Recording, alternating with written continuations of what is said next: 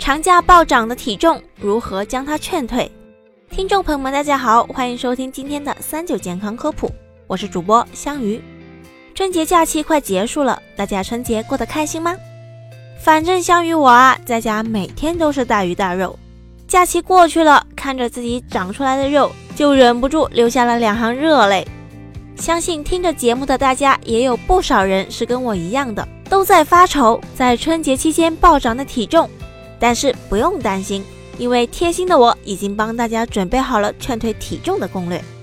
春节期间，大家的饮食都免不了多油多盐，油多容易热量爆表，可能会变成脂肪储存起来，让你多长半斤肉；而盐多则钠含量过多，身体就会自觉地开始储水来排钠。那么外在表现就是体重增加了，脸肿了，腿也肿了。现在回过头来想解决这个问题，少油、少盐、少糖是接下来饮食的重点。无论你是带饭党还是外食党，推荐大家优先选择水煮、清蒸、少油烤制等方式，减少额外的油、盐、糖的摄入。不过少不等于没有，该吃的还是要吃，只是尽量摄入的少一点。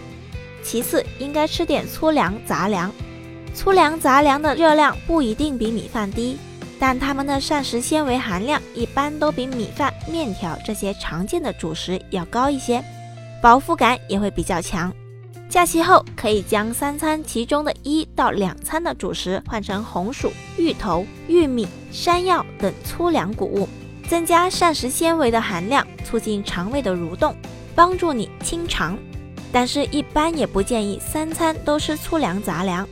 而且，如果是肠胃功能比较弱的人，多吃这些会让你的肠胃负担更重。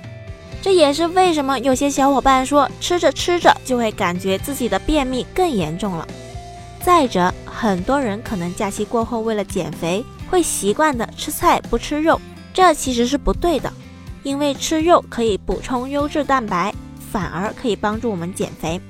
在这里，香鱼比较推荐大家选择脂肪含量偏低的瘦肉、鸡肉、鱼肉。